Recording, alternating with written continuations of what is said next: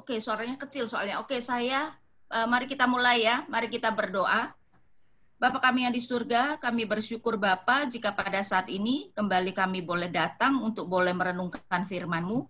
Kami berdoa Engkau yang boleh berbicara kepada setiap kami, supaya di dalam menjalankan kehidupan ini ketika kami menghadapi masalah-masalah yang pastinya juga terjadi dalam kehidupan kami, kami juga boleh melakukan persiapan yang lebih baik lagi. Tuhan kiranya memberkati setiap kami yang mendengarkan. Kami berdoa hanya di dalam nama Tuhan kami Yesus Kristus. Amin. Uh, Bapak Ibu sekalian, sorry, suaranya oke okay nggak? Suara oke okay, tidak? Baik, Cukup. Baik ya. Baik, ya. Oke, okay, kita akan melihat ya hari ini kita akan melihat Esther 5 dengan tema persiapan orang benar eh, versus persiapan orang fasik ya di mana kita akan melihat pertama-tama adalah persiapan Esther ya sehingga kita melihat Esther persiapan yang matang. Saya bacakan ayat 1. Pada hari yang ketiga Esther mengenakan pakaian ratu. Lalu berdirilah ia di pelataran di dalam istana raja, tepat di depan istana raja. Raja bersemayam di atas tahta kerajaan di dalam istana, berhadapan dengan pintu istana itu. Nah, pertama-tama kita lihat dikatakan ya pada hari yang ketiga. Maksudnya hari ketiga sejak Esther meminta uh, seluruh orang Yahudi itu berpuasa dan berdoa untuk dia. Nah, di sini kita bisa melihat bahwa dikatakan Esther mengenakan pakaian ratu. Nah, Bapak Ibu sekalian, di dalam Alkitab, Alkitab itu tidak mungkin memberikan informasi yang tidak penting. Jadi ketika Alkitab menuliskan sesuatu yang sepertinya tidak penting, berarti ada sesuatu yang penting yang hendak dikatakan. Esther mengenakan pakaian ratu, ya namanya juga dia ratu, betul enggak? Kenapa perlu ditekankan dia mengenakan pakaian ratu? Nah, itu berarti dia mempersiapkan diri yang terbaik ya. Pakaian ratu mungkin mau mengatakan pakaian formalnya daripada pakaian sehari-harinya. Sehingga dalam hal ini kita bisa melihat bahwa Esther mengerti sekali paradoks antara kedaulatan atau anugerah Allah dengan tanggung jawab manusia. Kadang-kadang kita sebagai orang Kristen, ketika kita berpikir bahwa Allah berdaulat, segala sesuatu hanya bisa terjadi dalam kehendak Allah, kita sering sekali berpikir, oh kalau gitu kita tidak perlu berstrategi dengan baik. Toh nanti apa pun yang Allah inginkan akan yang terjadi. Tapi bukan itu yang diajarkan Alkitab ya. Alkitab mengajarkan betul Allah kita berdaulat, tapi kita perlu mempersiapkan diri dengan terbaik. Karena itu kita melihat Esther pun mempersiapkan diri dengan sangat baik. Bisa bayangkan nggak sih kalau dia datang menghadap raja pakai baju yang lusuh ya atau bahkan baju tidur dan misalnya masih e, rambutnya masih di roll seperti itu kira-kira raja bakal mengangkat tongkat emasnya nggak? Saya rasa raja pikir nih ini ratu ya betapa memalukan diriku biar aja deh dihukum mati ya. Sehingga kita melihat bahwa Esther melakukan persiapan dengan sangat baik ya dan itu yang harus kita lakukan dalam segala hal ya. Jangan berpikir karena Allah kita penuh anugerah, kita kemudian tidak perlu melakukan yang terbaik. Nah, ayat yang sering saya pakai untuk menunjukkan adanya paradoks tersebut ya, coba kita melihat 1 Korintus 15 ayat 10 di mana Paulus mengerti sekali akan paradoks itu. Karena itu saya bacakan 1 Korintus 15 ayat 10. Tetapi karena kasih karunia Allah, aku adalah sebagaimana aku ada sekarang. Dan kasih karunia yang dianugerahkannya kepadaku tidak sia-sia. Sebaliknya, aku telah bekerja lebih keras daripada mereka semua. Tetapi bukannya aku, melainkan kasih karunia Allah yang menyertai aku. Paulus mengerti sekali bahwa segala sesuatu yang dia miliki semata-mata karena kasih karunia Allah, tapi dia juga mengatakan dia bekerja lebih keras dari siapa pun ya. Jadi saudara-saudara untuk bisa ada persiapan yang matang, kita harus tahu bahwa Tuhan menuntut tanggung jawab kita. Walaupun pada akhirnya segala sesuatu terjadi sejalan dengan anugerah dan kedaulatan Allah ya. Karena itu tidak mengherankan saya bacakan ayat 2 Ketika raja melihat Esther sang ratu berdiri di pelataran, berkenanlah raja kepadanya sehingga raja mengulurkan tongkat emas yang di tangannya ke arah Esther, lalu mendekatlah Esther dan menyentuh ujung tongkat itu. Sehingga next kita melihat hasilnya adalah Esther kemudian mendapatkan perkenanan atau kasih sayang raja. Dan ini tentu saja mengingatkan kita ya di dalam pasal 2 sebelumnya kita melihat pasal 2 ayat 15 misalnya. Ketika Esther anak Abihail, yakni saudara ayah Mordekai yang mengangkat Esther sebagai anak mendapat giliran untuk masuk menghadap raja, maka ia tidak menghendaki sesuatu apa pun selain daripada yang dianjurkan oleh Hegai, sida-sida raja penjaga para perempuan. Kemudian, maka Esther dapat menimbulkan kasih sayang pada semua orang yang melihat dia. Dan ayat 17, maka Esther dikasihi oleh Baginda lebih daripada semua perempuan lain dan ia beroleh sayang dan kasih Baginda lebih daripada semua anak darah lain. Sehingga Baginda mengenakan mahkota kerajaan ke atas kepalanya dan mengangkat dia menjadi ratu ganti wasti ya. Dan sekarang kembali Esther mendapatkan perkenanan atau kasih sayang raja. Walaupun ya kita tahu bahwa di dalam seluruh kitab Esther tidak ada uh, nama Allah disebutkan, tetapi kita tentu saja harus mengerti bahwa Allah yang menyebabkan ya raja misalnya me, apa memberikan kasih sayangnya. Nah, terbukti kalau kita bandingkan apa yang muncul di dalam Esther 2 ayat 15 dan 17 ya, itu adalah kata yang sama muncul di dalam Daniel 1 ayat 9. Cuman di dalam Daniel 1 ditegaskan seperti ini. Maka Allah mengaruniakan kepada Daniel kasih dan sayang dari pemimpin pegawai istana itu ya sehingga kita harusnya mengerti bahwa ini adalah kasih sayang bagi dia yang disebab, disebabkan oleh Allah. Karena itu raja sampai berkata ya di ayat 3 tanya raja kepadanya apa maksudmu hai ratu Esther dan apa keinginanmu sampai setengah kerajaan sekalipun akan diberikan kepadamu. Nah, tentu saja kita tahu bahwa ini adalah bahasa hiperbol yang membesar-besarkan ya, menunjukkan betapa raja sangat berkenan kepada Esther. Saya yakin kalau Esther benar-benar meminta setengah kerajaan mah bakal dipenggal tuh kepalanya ya.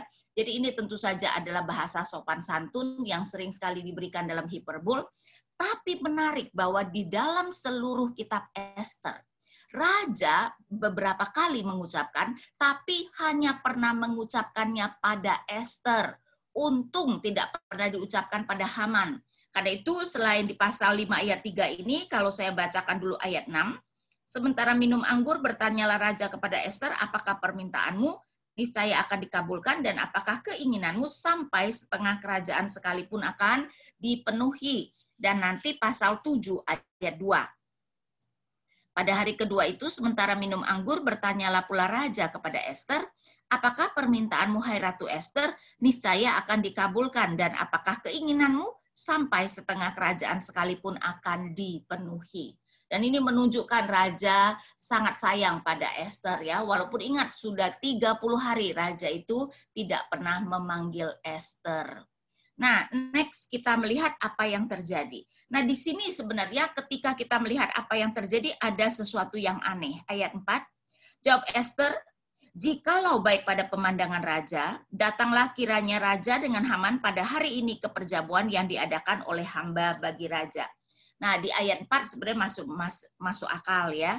Kita tahu tentu saja di istana banyak sekali orang apa yang hendak Esther katakan kepada raja sangat sensitif berkaitan dengan si Haman yang merupakan orang yang sangat dipercaya oleh raja dan nasib daripada seluruh orang Yahudi. Jadi kalau Esther kemudian meminta ya mereka datang nanti ke perjamuannya sehingga mereka hanya bertiga, itu adalah sangat masuk akal. Dan ternyata raja sangat setuju ayat 5 maka titah raja suruhlah Haman datang dengan segera supaya kami memenuhi permintaan Esther. Lalu raja datang dengan Haman ke perjamuan yang diadakan oleh Esther ya dan ini menunjukkan sekali lagi raja itu sangat berkenan pada Esther langsung setuju dan datang. Tetapi kemudian di sinilah kita bisa melihat sesuatu yang menurut saya aneh. Sementara minum anggur bertanyalah raja kepada Esther, apakah permintaanmu niscaya akan dikabulkan? Dan apakah keinginanmu sampai setengah kerajaan sekalipun akan dipenuhi? Maka jawab Esther, permintaan dan keinginan hamba ialah, jikalau hamba mendapat kasih raja, dan jikalau baik pada pemandangan raja mengabulkan permintaan serta memenuhi keinginan hamba, datang pula lah kiranya raja dengan Haman ke perjamuan yang akan hamba adakan bagi raja dan Haman. Maka besok akan hamba lakukan yang dikehendaki raja. Ini rada aneh ya. Bayangkan nggak sih misalnya kita berkata kepada Presiden Jokowi, Pak Presiden tolong datang ke rumah saya, ada hal yang sangat penting, yang sangat rahasia, karena itu Bapak perlu datang ke rumah saya untuk saya katakan. Oke, akhirnya Presiden datang, karena kita mengatakan ini sangat penting bagi negara. Dia datang, dan kemudian kita mengatakan maaf ya Pak Presiden, bisa nggak datang besok lagi? Besok, besok saya akan memberitahu Pak Presiden. Kira-kira Presiden Jokowi bakal senang atau marah? Kemungkinan marah ya. Emangnya saya nggak ada kerjaan, disuruh datang sekarang bukannya memberitahu sekarang besok suruh saya datang lagi. Nah ini yang Esther lakukan. Tapi ternyata Bapak Ibu sekalian, ya, kalau nanti Bapak Ibu baca ya, terutama kalau kita melihat di dalam pasal 7, maka ternyata penundaan Esther itu menghasilkan buah yang sangat baik. Itu menyebabkan nanti Haman e, mempersiapkan tiang gantungan dan gara-gara itu nanti Haman digantung. Karena itu kenapa saya berkata bertindak dengan hikmat saya percaya ini adalah hikmat yang Tuhan berikan kepada Esther untuk tidak langsung memberitahu raja, tetapi menunda satu hari. Dan di sini kita juga bisa melihat ini merupakan titik balik Esther dan umat Allah. Ya, ini adalah bagian titik baliknya karena sesudah itu masalah kemudian mulai bisa diselesaikan. Nah, sekarang setelah melihat Esther, kita akan next melihat Haman. Karena ternyata di dalam Esther 5 ini ada ya kita melihat bagaimana Esther mempersiapkan ketika menghadapi masalah dan kita juga diberitahu bagaimana persiapan Haman ketika dia juga menghadapi masalah. Nah, kita melihat Haman persiapan yang emosional. Pertama-tama kita melihat emosi yang naik turun ayat 9 dan 10. Pada hari itu keluarlah Haman dengan hati riang dan gembira. Ya, jadi dia senang sekali karena apa? Merasa dia satu-satunya yang diundang oleh ratu selain raja tentunya.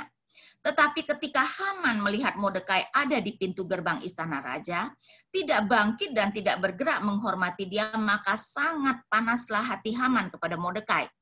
Tetapi Haman menahan dirinya Lalu pulanglah ia ke rumahnya dan menyuruh datang sahabat-sahabatnya dan Zersi istrinya. Nah, Bapak Ibu sekalian, ketika kita membaca Alkitab ya, sering sekali sebenarnya Alkitab itu mengacu kepada bagian yang sebelumnya.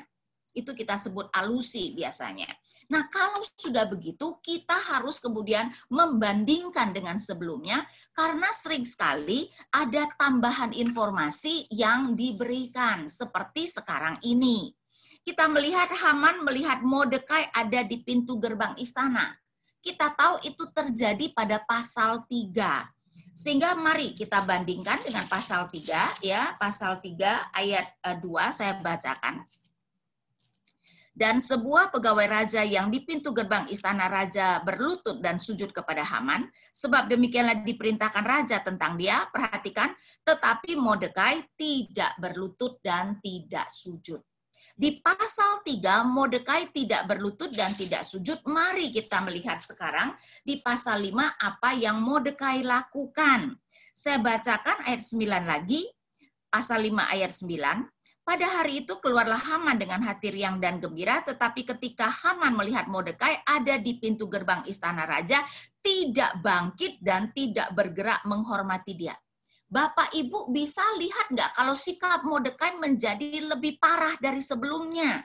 Kalau sebelumnya dikatakan dia tidak berlutut dan tidak sujud, mungkin tersirat dia masih bangkit, ya memberi hormat, tapi tidak mau bersujud. Sekarang dikatakan tidak bangkit dan tidak bergerak menghormati dia.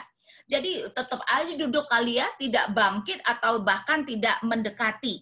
Sehingga tidak mengherankan Haman menjadi semakin marah lebih parah dibandingkan dengan pasal 3. Karena itu coba kita bandingkan juga sikap Haman. Kita lihat dulu pasal 3 ayat 5 ya, pasal 3 ayat 5. Ketika Haman melihat bahwa Mordekai tidak berlutut dan sujud kepadanya, maka sangat panaslah hati Haman tetapi ia menganggap dirinya terlalu hina untuk membunuh hanya Mordekai saja. Perhatikan ya, dikatakan sangat panaslah hati Haman. Sekarang di dalam pasal 5 eh, ayat 9 di bagian akhir saya baca, maka sangat panaslah hati Haman kepada Mordekai sama, tetapi ada tambahan di ayat 10, tetapi Haman menahan dirinya, menahan hatinya. Jadi sekarang selain panaslah hati Haman yang sama dengan pasal 3, ditambahkan Haman menahan hati. Berarti memang panas, tapi sekarang panasnya lebih parah kan itu harus ditambahkan kalau Haman itu menahan hatinya. Ya, dan memang masuk akal. Karena sekarang Mordekai berani tambah kurang ajar kepada dia. Bukan saja tidak berlutut dan bersujud, malahan sekarang tidak bergerak dan tidak menghormati dia. Ya, karena itu kita melihat Mordekai emosinya naik turun. Tadi gembira sekali, sekarang marahnya luar biasa ya sehingga kita melihat Haman persiapan yang emosional ya, emosi yang naik turun. Nah, sekarang kita melihat berikutnya, saya bacakan ayat 11 dan 12. Maka Haman menceritakan kepada mereka itu besarnya kekayaannya banyaknya anaknya laki-laki dan segala kebesaran yang diberikan raja kepadanya, serta kenaikan pangkatnya di atas para pembesar dan pegawai raja. Lagi kata Haman, tambahan pula tiada seorang pun diminta oleh Esther sang ratu untuk datang bersama-sama dengan raja ke perjamuan yang diadakannya, kecuali aku. Dan untuk besok pun aku diundangnya bersama-sama dengan raja kita melihat bahwa Haman menyombongkan dirinya dengan kesuksesan duniawi ya. Apa yang dunia anggap sebagai kesuksesan. Di mana memang kalau kita melihat ya apa yang dimiliki oleh Haman, ini adalah hal-hal yang biasanya memang dunia anggap sebagai kesuksesan, yaitu dia mengatakan dia adalah orang yang kaya, menceritakan kepada mereka itu besarnya kekayaannya dan memang kelihatannya Haman kaya sekali. Karena apa? Karena kalau kita ingat di dalam pasal 3, demi untuk membujuk raja mau membunuh satu bangsa ya dan Haman tidak mengatakan bangsa apa, dia menjanjikan akan memberikan 10.000 talenta perak. 10.000 talenta perak ya. Jadi ini adalah jumlah yang sangat banyak talenta itu berapa? Talenta itu 34 kilo. Kalau kita melihat di belakang Alkitab kita, kalau kita memakai Alkitab yang manual ya, talenta itu berbicara kira-kira 34 kilo. Jadi 10 ribu berarti 340 ribu kilo perak. Ya, kalau kita kurskan pada zaman sekarang tentu saja itu adalah uh, harga yang sangat banyak walaupun tentu saja jauh kalau dibandingkan dengan emas, tapi lumayan ya. Sehingga Haman sebenarnya adalah orang yang sangat kaya. Dikatakan Haman adalah orang agak, Nah, para ahli kemudian mengatakan agak kelihatannya adalah sebutan raja untuk orang Amalek seperti Firaun untuk orang Mesir. Kalau dia adalah keturunan dulunya adalah Raja Amalek, kita bisa mengerti kenapa dia memiliki harta yang sangat banyak. Ya, jadi besarnya kekayaan Kemudian banyak anak laki-laki ya dari zaman kuno sampai sekarang ya. Tentu saja anak dilihat sebagai treasure ya, sebagai pusaka dalam keluarga. Apalagi Haman ternyata nanti dikatakan ada 10 anak laki-lakinya. Bayangkan ya, 10 anak laki-laki menggambarkan sebuah keluarga yang eh, berkuasa di dalam konsep orang Yahudi saja tujuh anak laki-laki sudah merupakan keluarga yang sempurna ya. Tujuh anak laki-laki dan Haman memiliki sepuluh anak laki-laki ya. Kita tahu walaupun mungkin zaman sekarang kita tidak lagi melihat demikian tapi sebelumnya kita juga ada pepatah banyak anak banyak rezeki. Betul enggak ya? Sehingga biasanya apalagi di dalam dunia kuno anak tentu saja dilihat sebagai harta pusaka yang uh, sangat uh, sangat penting tapi bukan itu saja. Dan dia mengatakan segala kebesaran yang diberikan raja kepadanya serta kenaikan pangkatnya di atas para pembesar. Jadi ketenaran dan kuasa, ingat ya, Haman diangkat menjadi orang nomor dua dari negeri Persia, dan Persia pada waktu itu adalah kerajaan adik kuasa yang sudah menaklukkan Babel ya dan mencaplok Babel sehingga daerah-daerah yang dulunya menjadi kekuasaan Babel sekarang menjadi kekuasaan kerajaan Persia. Jadi ini adalah eh, negara yang sangat besar ya adik kuasa pada saat itu dan Haman adalah orang nomor dua. Sehingga mungkin kita bisa katakan dia adalah orang nomor dua paling berkuasa di dunia. Ya, karena harusnya Ahasiweros adalah orang yang paling berkuasa di dunia pada waktu itu. Tapi bukan itu saja, Haman kemudian berkata kan di ayat 12, tambahan pula tiada seorang pun diminta oleh Esther sang ratu untuk datang bersama-sama dengan raja ke perjamuan yang diadakannya kecuali aku. Dan untuk besok pun aku diundangnya bersama-sama dengan raja, mendapat privilege dari ratu saudara kita akan menganggap apa yang dimiliki Haman is like you get the world ya. Jadi kita mendapatkan dunia ini adalah biasanya apa yang diinginkan oleh dunia, kaya, banyak anak, tenar, berkuasa dan mendapatkan privilege. Apalagi yang diperlukan? Tapi, tapi menariknya dia mengatakan seperti ini ya. Ayat 13, akan tetapi semuanya itu tidak berguna bagiku selama aku masih melihat si Mordekai, si Yahudi itu duduk di pintu gerbang istana raja. Ternyata kesuksesan dunia itu sangat rapuh. Kalau memang itu adalah sesuatu yang berharga, seharusnya apa pun yang terjadi, apalagi hal sepele di mana seseorang tidak mau bersujud, kan tidak harus yang mengganggu kita ya. Buktinya ya kalau kita sedang berbahagia ya, katakanlah orang yang sedang jatuh cinta tuh kan, kayaknya hidup di awan-awan sangat berbahagia, berbahagia ya. Dia dihina orang aja dia bisa ketawa-tawa tuh, dia nggak peduli dia sedang bahagia orang yang sedang bahagia tidak mudah kebahagiaannya itu dihancurkan oleh eh, situasi. Ya jadi mau orang kemudian mungkin ya bahkan orang tidak sengaja menginjak kakinya it's okay aku sedang bahagia. Beda kalau lagi kesel ya. Disenggol sedikit langsung deh kita kemudian marah sekali.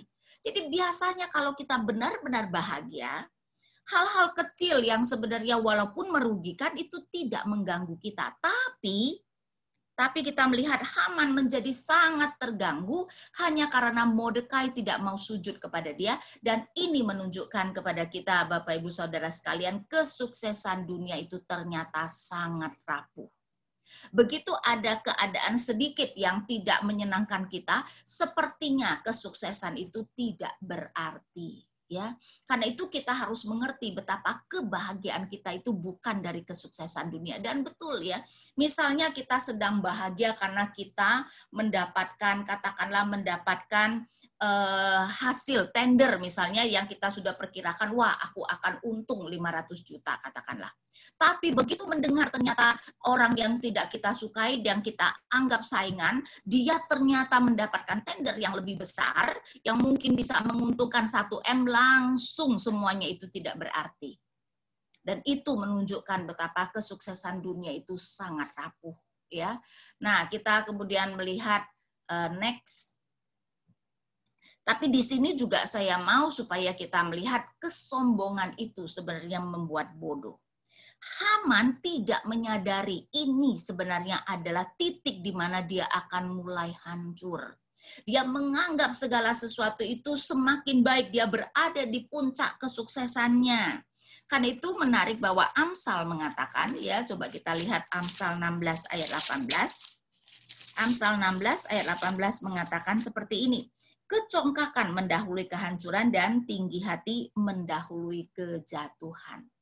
Tuhan itu membenci sekali orang sombong ya karena itu ketika seseorang di dalam puncak kesombongannya sering sekali itu adalah titik balik di mana dia akan mulai jatuh bahkan kita tahu di dalam uh, Alkitab ada dua kisah ya di mana Nebukadnezar meninggikan dirinya Tuhan kemudian memukul dia dan dia hidup seperti lembu seperti binatang selama tujuh tahun Herodes ketika dia membanggakan dirinya pada ulang tahunnya langsung disambar Tuhan dan dia pun langsung mati. Ya, sehingga kita melihat kesombongan itu sering sekali membuat orang bodoh dan Tuhan itu sangat membenci kesombongan ya. Kita ingat juga misalnya mengenai Titanic kan, ya. Kenapa Titanic bisa hancur? Saya rasa itu adalah karena Tuhan marah sekali dengan kesombongan yang ada yang mengatakan kapten yang mengatakan, ada yang mengatakan pemilik Titanic yang mengatakan bahwa bahkan Allah tidak dapat menenggelamkan Titanic. Wah, itu seperti menantang Allah, bukan ya? Dan Allah kemudian melakukan dengan cara yang begitu uh, begitu mudah. Titanic tenggelam hanya karena sebongkah es batu Coba bayangkan, hanya karena sebongkah es batu Allah bahkan tidak perlu memberikan badai. Hanya sebongkah es batu dan Titanic tenggelam. Karena itu kita hati-hati ya, kesombongan itu membuat kita bodoh ya, tidak menyadari betapa kecilnya kita manusia dan betapa mudahnya Allah menghancurkan orang sombong. Nah, sering sekali emosi membuat kita kemudian bertindak dengan impulsif dan itu kemudian yang terjadi pada Haman. Saya lanjutkan membaca dari ayat 14. Lalu kata ya Zersi istrinya dan semua sahabatnya kepadanya. Ya, jadi kalau kita melihat apa yang terjadi adalah dia kemudian mengundang, dia mengundang istrinya. Saya bacakan lagi ayat 10, tetapi Haman menahan hatinya, lalu pulanglah ia ke rumahnya dan menyuruh datang sahabat-sahabatnya dan Jeresi istrinya. Jadi dia perlu curhat nih, lagi panas hati sekali. Dia memanggil istri dan sahabat-sahabatnya. Dan ke sekarang ayat 14, Lalu kata Jeresi istrinya dan semua sahabatnya kepadanya, suruhlah orang membuat tiang yang tingginya 50 hasta, dan persembahkanlah besok pagi kepada raja supaya Mordekai disulakan orang pada tiang itu. Kemudian dapatlah engkau dengan bersuka cita pergi bersama-sama dengan raja ke perjamuan itu. Hal itu dipandang baik oleh Haman lalu ia menyuruh membuat tiang itu ya sehingga kita melihat persiapan tanpa pertimbangan matang langsung dis, disarankan dan langsung malam itu juga dia membuat tiang gantungan ya dan ini adalah tiang gantungan yang dikatakan tingginya 50 hasta Nah, Bapak Ibu sekalian kalau kita melihat bagian Alkitab belakang, hasta satu hasta itu 45 cm.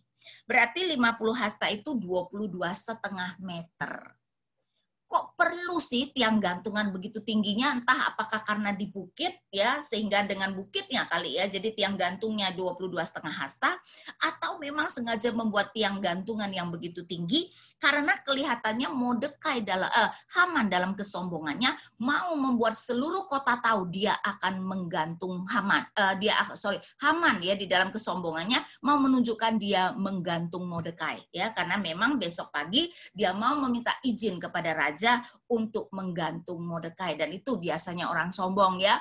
Mau menunjukkan apa yang bisa dia lakukan terutama kepada musuh yang begitu dibencinya ya. Sehingga kita melihat ini adalah dua persiapan yang sangat berbeda dan kita sekarang akan mengkontraskan dua persiapan tersebut ya. Maka kita melihat next dua persiapan yang berbeda kita melihat bahwa Esther tenang, tidak menunjukkan emosi ya. Kita tidak diberitahukan Esther itu uh, menunjukkan emosi yang seperti apa, tetapi Haman menunjukkan emosi yang naik turun ya. Tadi kita sudah lihat tadinya begitu gembiranya, tetapi melihat Mordekai tidak sujud, dia langsung begitu marahnya. Nah, saudara, orang yang sebenarnya mukanya menunjukkan emosinya lebih berhikmat atau orang yang mukanya tidak bisa, tidak menunjukkan emosi. Kita tentu saja tahu orang yang tidak menunjukkan emosi di mukanya adalah yang lebih berhikmat ya bahkan ada istilah karena kan memang kalau orang berjudi main poker ya kan tidak boleh kelihatan tuh. Wah wajahnya gembira berarti dia dapat kartu baik. Wah kalau ke, bisa kehitung begitu dia tidak bisa atau dia mudah dibaca orang. Karena itu ada istilah poker face ya. Jadi wajah yang orang pemain poker yang uh, apa yang profesional yang uh, mau kartunya bagus atau kartunya jelek gak terlihat dari wajahnya. Itu baru digambarkan berhikmat dan ternyata pengkhotbah setuju ya. Jadi Alkitab setuju orang itu harus tidak boleh terbaca emosinya. Itu baru orang berhikmat. Pengkhotbah 8 ayat 1 saya bacakan. Siapakah seperti orang yang berhikmat dan siapakah yang mengetahui keterangan setiap perkara? Hikmat manusia menjadikan wajahnya bercahaya dan berubahlah kekerasan wajahnya. Artinya walaupun dia sedang marah, tidak terlihat. Karena itu kita melihat misalnya eh, duta-duta besar misalnya harus orang yang memang tidak boleh kelihatan, apalagi kelihatan marahnya pada wajahnya. Ya bayangkan nggak ketika dia marah sekali karena misalnya uh, ada orang di negara itu mengatakan sesuatu yang menghina uh, menghina bangsanya atau tidak menguntungkan bangsanya dan terlihat dia marah dan kemudian apalagi dia berbicara kasar waduh bisa langsung hubungan dua negara hancur ya sehingga kita melihat bahwa uh, kita seharusnya bisa uh, tidak menunjukkan emosi ya terutama tentu saja ketika ada urusan-urusan yang penting. Kalau bagi keluarga ya enggak masalah lah ya kita mau sedih kita mau senang terlihat di wajah kita. Tapi terutama ketika ada hal-hal uh, yang penting di mana kita tidak boleh uh, tidak boleh ceroboh ya maka adalah penting kita itu bisa tidak menunjukkan emosi pada wajah kita ya. Jadi sangat kontras Esther tenang tetapi emosi Haman naik turun. Kemudian kita melihat berikutnya Nah, kita tahu bahwa Esther mendekati pasangan dengan hati-hati. Tentu saja ya, kepalanya bisa dipenggal tuh. Ini memang secara khusus keadaan Esther karena itu digambarkan sampai mengenakan pakaian ratu. Ya, next ya. Jadi dia sampai mengenakan pakaian ratu. Jadi Esther mendekati pasangan dengan hati-hati, Haman mendekati pasangan dengan keyakinan ya Haman yang mengundang istrinya dan dia dengan bebas berbicara kepada istrinya Nah, saya rasa dua sikap ini baik ya. Ini tidak ada yang eh, benar ataupun yang salah ya. Ini adalah dua sikap yang baik di mana keadaan mungkin menentukan yang satu daripada yang lain. Jadi memang kadang kita perlu mendekati pasangan dengan hati-hati jika ada masalah yang besar yang harus dihadapi. Bahkan kita mungkin perlu melihat keadaannya nih wah dia uh, kira-kira sudah tenang tidak? Aku perlu memberitahu sesuatu yang negatif, yang besar. Jangan ketika misalnya pasangan kita saja sudah lagi agitated ya, sudah lagi kayaknya galau, sudah lagi gelisah, kita kemudian dengan ceroboh atau mengatakan sesuatu yang sebenarnya juga sangat negatif ya bisa-bisa pasangan kita tidak bisa menerimanya, malahan jadi meledak atau misalnya jatuh sakit ya. Jadi kadang-kadang bahkan terhadap pasangan pun kita harus mendekati dengan hati-hati ya. Kita harus lihat moodnya dulu, kita mungkin harus menjajaki ya dan kita mungkin harus memakai ice breaking dulu untuk berbicara dengan pasangan kita. Tapi tentu saja relasi yang baik membuat kita dapat mendekati pasangan dengan keyakinan ya.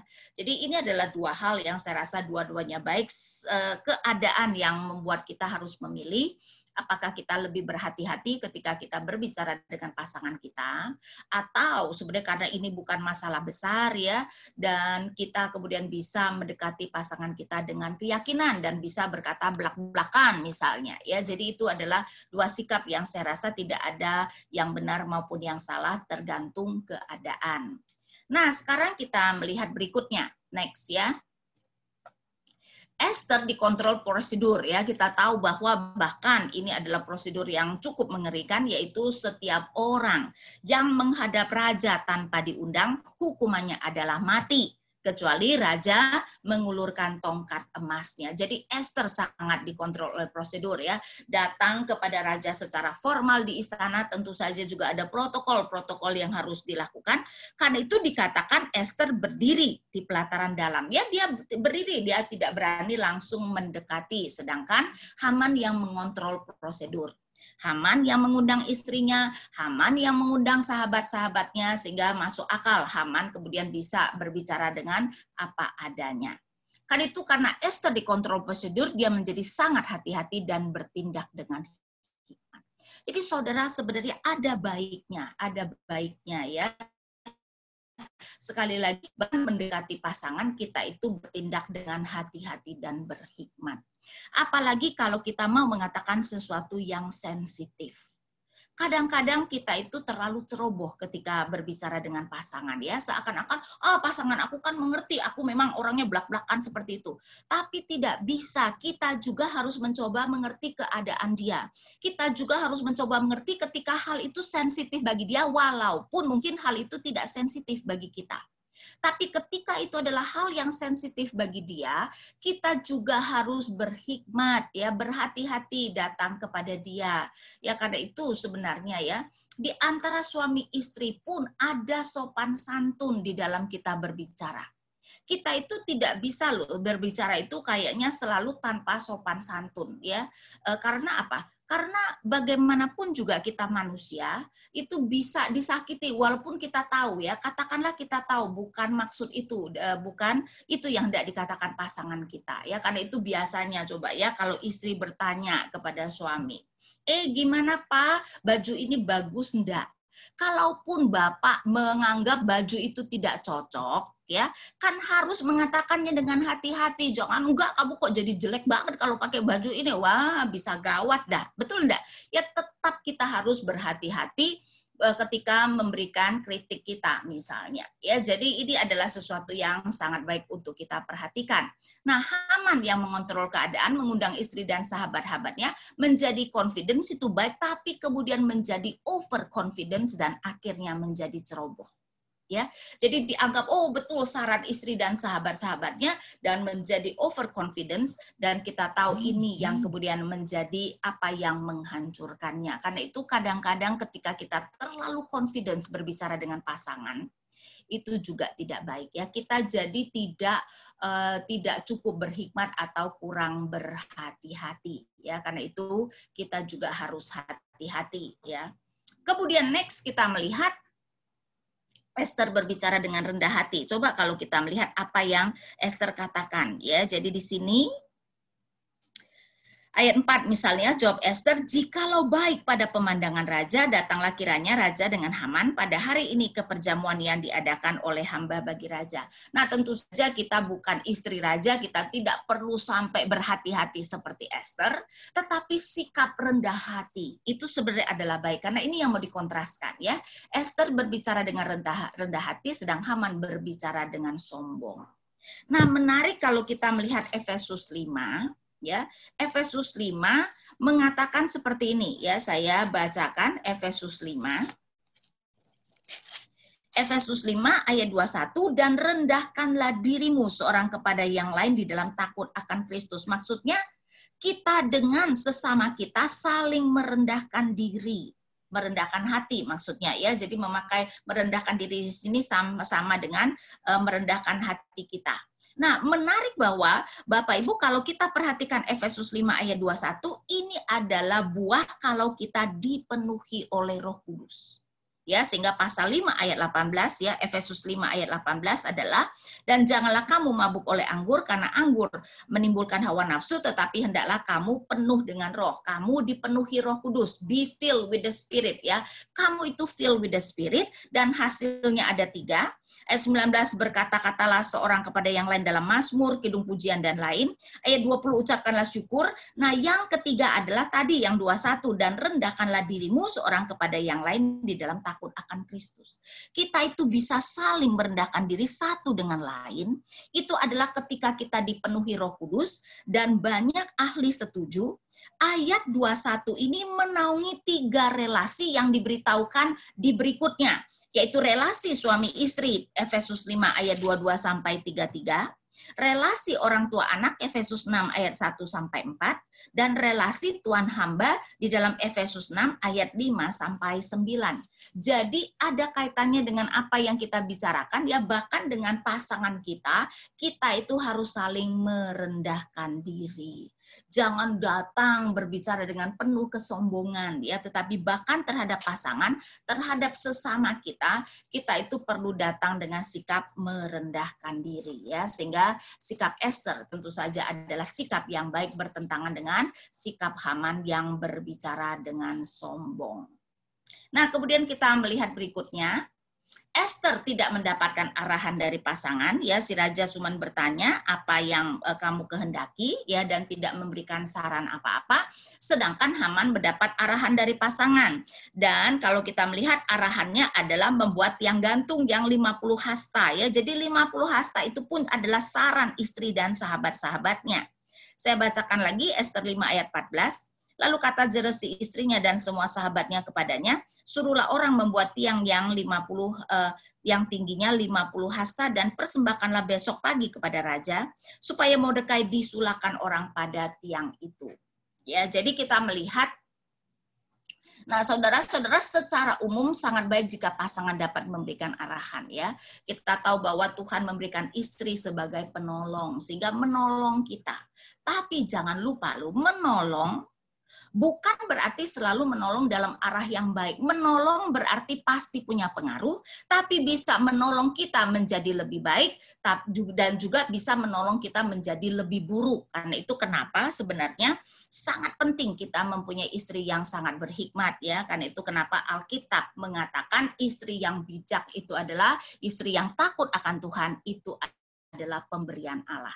Karena memang fungsi istri, terutama fungsi istri adalah penolong ya. Karena itu saya mau supaya saudara-saudara apalagi misalnya yang belum menikah ya, hati-hati ya kalau mencari pasangan, terutama yang laki-laki mencari pasangan itu harus sebenarnya istri yang kemudian dapat menolong kita menjadi lebih baik.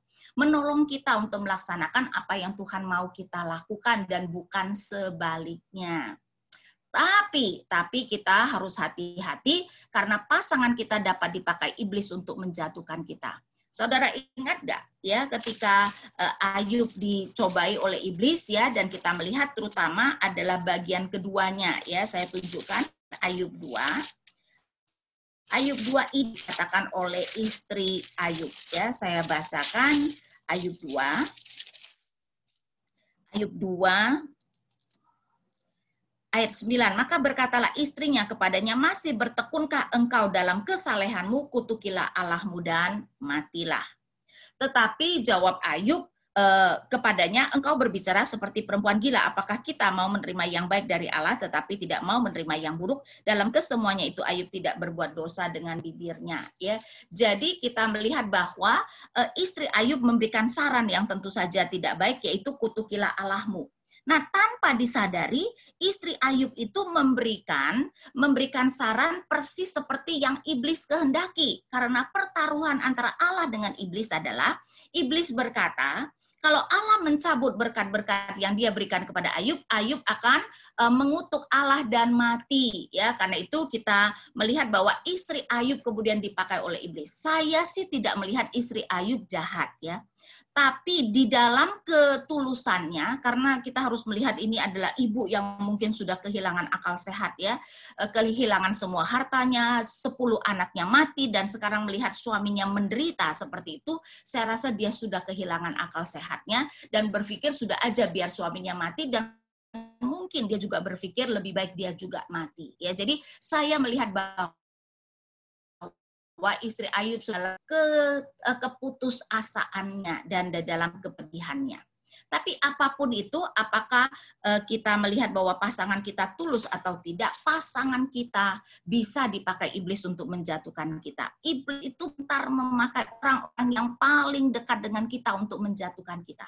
Dan tentu saja kita juga menjadi alat yang sangat ampuh di tangan iblis untuk menjatuhkan pasangan kita. Ya, karena itu kita harus hati-hati. Bahkan pasangan kita yang kita tahu sangat mencintai kita bisa tentu saja memberikan saran yang tidak bijaksana. Ya, jadi kita tetap harus hati-hati e, mendengarkan saran orang-orang yang kita tahu sebenarnya sangat tulus kepada kita. Ya, jadi dalam hal ini ternyata uh, istri uh, Haman sangat tidak berhikmat di dalam memberi sarannya dan ketika Haman mengikutinya itu adalah menjadi nanti titik kehancuran Haman. Nah, kemudian kita juga melihat next berikutnya ya. Esther tidak membukakan rencananya sedangkan Haman membukakan rencananya. Ya. Nah, dalam hal ini eh, tentu saja kita harus melihat bahwa Esther yang lebih berhikmat karena apa? Saudara-saudara rencana yang penting dan riskan perlu dirahasiakan. Ya, rencana yang penting dan riskan perlu dirahasiakan karena kalau nanti orang tahu itu bisa menjadi bumerang bagi kita atau menjadi titik di mana serangan itu diberikan kepada kita. Esther perlu merahasiakan karena apa yang hendak dia katakan berkenaan dengan Haman yang sangat dipercaya raja. Tapi saudara-saudara di sini saya mungkin pertanyaan, apakah terhadap pasangan pun kita perlu uh, ada rahasia? Tentu saja perlu apalagi itu berkaitan dengan pekerjaan kita yang konfidensial. Ya, Bapak Ibu sekalian, pekerjaan yang konfidensial bahkan kepada pasangan kita tidak seharusnya mensharingkannya. Kalau memang seharusnya itu konfidensial. Seorang lawyer tidak seharusnya juga membahas kasusnya dengan pasangannya. Seorang counselor misalnya juga tidak boleh membahas apa yang kliennya katakan kepada eh, kepada misalnya pasangannya Ya, misalnya pekerjaan-pekerjaan kita ada hal-hal yang konfidensial, kita pun tidak boleh uh, menceritakannya kepada pasangan kita. Ya, jadi kita terhadap pasangan pun ada hal-hal yang konfidensial yang harus kita rahasiakan. Tentu saja itu yang bukan berkenaan dengan pribadi kita ya, tetapi berkenaan dengan pekerjaan kita, uh, pekerjaan dengan konfidensial orang lain dan sebagainya.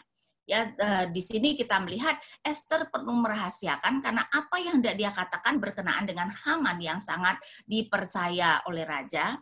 Dan kita melihat bahwa Haman karena ceroboh membukakan rencananya, seperti yang saya katakan, rencana Haman akhirnya menjadi senjata makan Tuhan karena diketahui banyak orang. Bagaimana tidak diketahui banyak orang ketika ya ketika misalnya tiang gantungan itu 22,5 meter dan tentu saja pada zaman itu kota-kota kan tidak banyak bangunan tinggi. Jadi ada tiang gantungan yang 20-an meter pasti terlihat jelas oleh seluruh penduduk kota ya. Karena itu kita melihat ini yang terjadi. Nah, kalau begitu kesimpulan apa yang bisa menjadi pelajaran kita ya, mari kita lihat next. Pertama, kita harus melihat bahwa anugerah Allah bukan berarti kita tidak perlu berstrategi dengan pintar anugerah Allah tidak menghilangkan ke uh, tanggung jawab manusia, begitupun juga kedaulatan Allah tidak menghilangkan tanggung jawab manusia. Karena itu kita melihat bahwa tokoh-tokoh uh, Alkitab ya itu sangat berstrategi. Nathan ketika datang menegur Daud berstrategi dengan memberikan perumpamaan. Karena memang menegur raja tentu saja tidak mudah. Tujuannya Nathan apa? Supaya si raja, si Daud itu kemudian memutuskan perkaranya sendiri. Jadi Daud yang memutuskan hukuman apa yang akan terjadi pada dia.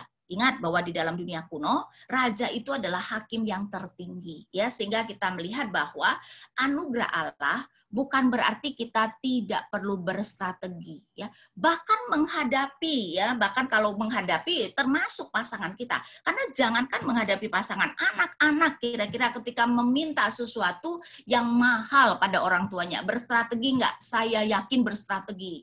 Dikasih dulu mungkin makanan kesayangan papa. Ya nunggu papa good mood baru kemudian apa boleh nggak aku minta ini? Ya anak-anak aja tahu tuh bagaimana berstrategi menghadapi orang tua. Ya kita juga bahkan terhadap pasangan pun perlu berstrategi. Yang penting tentu saja hati kita tulus. Ya karena itu cerdik seperti ular tapi tulus seperti merpati. Ya jadi dalam hal ini anugerah Allah bukan berarti kita tidak perlu berstrategi dengan pintar kemudian perlu melakukan rencana dengan rendah hati dan berhati-hati ya. Pada akhirnya tentu saja kita tahu ya, kita tahu bahwa uh, Allah yang akan menentukan apakah rencana kita berhasil atau tidak. Dan Allah membenci orang sombong karena itu kita harus ada melakukan dengan rendah hati. Tentu saja banyak berdoa dan minta pertolongan Tuhan ya. Karena itu meminta hikmat dari Tuhan dalam setiap langkah Saudara Yakobus mengatakan kita boleh meminta hikmat kepada Tuhan dan dia akan memberikan kepada kita. Ya, tetapi juga sebenarnya tersirat Yakobus mengatakan kita semuanya itu perlu meminta hikmat dari Tuhan. Jangan berpikir bahwa kita sudah memiliki hikmat yang cukup sehingga kita bisa bertindak tanpa bertanya kepada Tuhan. Ya kita eh, kalau saudara pernah ingat Yosua dan Israel itu pernah kemudian dibohongi oleh orang-orang Gibeon yang mengatakan mereka itu dari daerah Kanaan itu sendiri gara-gara apa? Saya bacakan Yosua 9 ayat 14. Lalu orang-orang Israel mengambil bekal orang-orang itu tetapi tidak meminta keputusan Tuhan ya, tidak meminta keputusan Tuhan. Dan pada akhirnya setelah kita berusaha dengan baik menyerahkan hasil ke dalam tangan Tuhan ya. Pada akhirnya Tuhan yang berdaulat dan kita harus tunduk hasil apa pun. Karena itu sebelumnya kita juga ingatkan Esther 5 ayat eh, Esther 4 ayat 16 bagian akhir Esther berkata kalau terpaksa aku mati biarlah aku mati. Dia akan berusaha, dia percaya Tuhan akan menolong, tapi pada akhirnya keputusan adalah di dalam tangan Tuhan. Kita sebagai hamba-hambanya tidak boleh mendikte Tuhan, dan karena itu kita menyerahkan hasil ke dalam tangan Tuhan. Jadi Bapak Ibu sekalian, kita di sini melihat ya di dalam Esther 5 persiapan orang benar dan persiapan orang fasik. Dan biarlah kita terutama bisa melihat persiapan yang sangat baik yang dilakukan Esther. Dan kita boleh belajar dari persiapan yang dia lakukan. Dan juga hal-hal yang tidak baik atau kurang baik yang dilakukan Haman harus menjadi peringatan bagi kita ya supaya kita kemudian juga jangan jatuh kepada persiapan-persiapan seperti yang penuh emosi, yang dengan sombong dan impulsif dan sebagainya. Oke, saya sekarang berikan kesempatan untuk bertanya.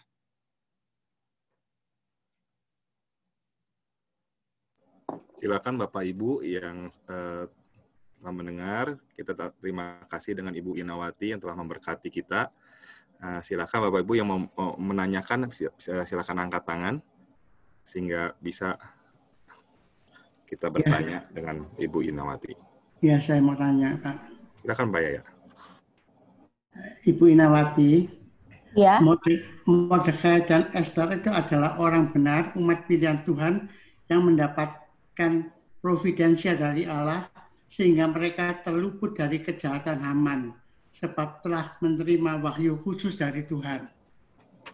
Sedangkan Haman adalah orang fasik yang jahat yang hanya menerima wahyu umum saja. Pertanyaan, apakah wahyu khusus atau kasih karunia Allah yang telah diberikan Allah adalah telah diberikan Allah sebelum dunia dijadikan sehingga mereka menerima providensi Allah dan mereka selamat dari jerat Haman yang si jahat itu. Maka persiapan orang-orang pas orang-orang benar pasti disertai oleh Allah dan persiapan orang fasik disertai roh jahat atau iblis. hal itu kita harus melihat bahwa Allah itu eh, kita itu harus melihat anugerah Allah termasuk anugerah khusus bukan berarti kita tidak mempersiapkan diri dengan baik. Kan itu ada nggak orang-orang Kristen yang sebenarnya sudah menerima anugerah khusus ya, orang-orang Kristen yang sungguh-sungguh percaya, gagal karena persiapan mereka tidak baik. Tentu saja ada. Kan itu kenapa saya mengatakan anugerah Allah tidak menghilangkan tanggung jawab manusia. Sedangkan di dalam anugerah umum, di dalam anugerah umum pun Tuhan bisa membuat rencana orang-orang yang tidak percaya berhasil kan Pak? Kan itu kita bisa melihat di dunia ini orang-orang tidak percaya banyak yang bisa melakukan hal-hal yang baik dan mereka juga bisa berhasil. Ya, jadi dalam hal ini kita tidak boleh menganggap anugerah khusus berarti orang itu pasti berhasil, anugerah umum berarti orang itu pasti tidak berhasil. Tidak. Betul kalau soal keselamatan hanya mereka yang menerima anugerah khusus yang bisa diselamatkan, tapi dalam kehidupan sehari-hari Tuhan itu meminta tanggung jawab kita baik Tuhan yang memberikan uh, ketika memberikan anugerah khusus maupun memberikan anugerah umum tetap meminta tanggung jawab kita. Ya, jadi tidak semua orang yang menerima anugerah khusus pasti berhasil di dalam rencananya. Ketika dia melakukannya dengan ceroboh, ya bisa sekali Tuhan membiarkan dia tidak berhasil. Oke. Oke, selanjutnya Pak. Pertanyaan berikutnya dengan batalnya pembinasan bangsa Yahudi karena persiapan orang benar yaitu Esther dan Mordekai maka rencana Kristus lahir dari keturunan orang Yahudi tetap jalan seperti semula. Apakah ini yang disebut profesi Allah yang ada semu, yang ada semula dan benarkah doktrin ini? Tentu saja ini termasuk di dalam providensi Allah. Tapi saya merasa bukan cuman apa yang dilakukan orang benar Pak yang berada di dalam providensi Allah. Kita harus melihat segala sesuatu terjadi dalam providensi Allah termasuk apa yang dilakukan oleh orang jahat. Ya, jadi kita jangan melihat hanya ketika itu adalah uh, perbuatan orang benar dan berhasil itu dalam di providensi Allah. Ketika kita melakukan dengan ceroboh dan kita gagal, itu pun termasuk dalam providensi Allah, pemeliharaan Allah. Uh, artinya Allah itu mau kita belajar dari kegagalan kita. Jadi segala sesuatu harus kita lihat terjadi dalam pemeliharaan atau providensi Allah. Oke, terima kasih Bu. Oke. Masih ada pertanyaan? Silakan Bapak Ibu yang mau menanyakan bisa mengangkat tangannya. Iya, saya izin Pak mau bertanya. Silakan. Terima kasih. Nama saya Dedi, Bu, dari Palembang. Uh, saya beberapa kali ikut kelas uh, Ibu. Wah, menarik sekali ekspositorinya. Saya juga mau belajar seperti Ibu, begitu detail. Oke, Bu. Baik, pertanyaan saya tadi, saya agak sedikit uh, ngeblank ketika Ibu uh, mengatakan jangan, uh, maaf ya kalau saya salah ya, intinya uh, jangan ter, terlalu uh, terbuka uh, mengenai uh, permasalahan pribadi kita uh, kepada pasangan kita atau istri kita. Nah, pertanyaannya saya, kenapa bisa seperti itu? Bukankah uh, pasangan kita adalah menjadi penolong uh, yang Tuhan berikan di dalam hidup kita? Tapi kalau kita uh, nggak terlalu uh, terbuka detail kepada pasangan kita, apakah itu nggak melanggar firman Tuhan? Uh, begitu Bu. Saya rasa Bapak salah dengar. Saya mengatakan bukan hal-hal pribadi kita, tapi misalnya yang berkaitan dengan pekerjaan kita yang konfidensial itu juga tidak boleh kita uh, katakan bahkan mungkin termasuk berhubungan dengan kita ya misalnya kita uh, katakanlah kita itu misalnya sebagai hamba Tuhan ya kemudian di rapat ada berbicara tentang misalnya apa yang uh, terjadi kan kita tidak boleh sebenarnya berbagi dengan pasangan kita Betul enggak? Hmm, betul, Apalagi betul. kalau itu adalah konfidensial tentang apa yang mau dilakukan gereja atau perusahaan kita atau konfidensial orang lain. Jadi saya maksudkan yang bukan uh, pribadi kita ya. Jadi hal-hal yang berkaitan dengan tanggung jawab kita. Kadang-kadang kita kan tidak membagikan ya. Jadi apa pun yang kita dengar uh, di kantor kita bagikan pada istri kita. Karena hmm. eh, tapi kan istri kita kan mungkin tidak mempunyai tanggung jawab confidentiality seperti kita sehingga ya. mungkin dia tanpa sengaja dia berbagi kepada orang yang dia percaya yang kemudian melebar ke mana-mana karena itu mm -hmm. itu yang saya maksudkan karena kitab Esther tidak ada nama Allah memang kita ya. tidak tahu kemungkinannya karena kan ini terjadi dalam pembuangan walaupun uh, Daniel yang di pembuangan tetap ada nama Allah ya sehingga kemungkinan ini uh, mau mengajarkan kita bahwa walaupun nama Allah tidak disebutkan tetapi sebenarnya Allah itu memberikan pemeliharaannya secara terselubung. Jadi kemungkinan penekanannya adalah karena Allah sebenarnya sering sekali memelihara kita secara terselubung. Jadi tidak kelihatan mungkin jelas begitu tetapi sesungguhnya kita harus beriman bahwa Allah tetap memelihara kita. Ya.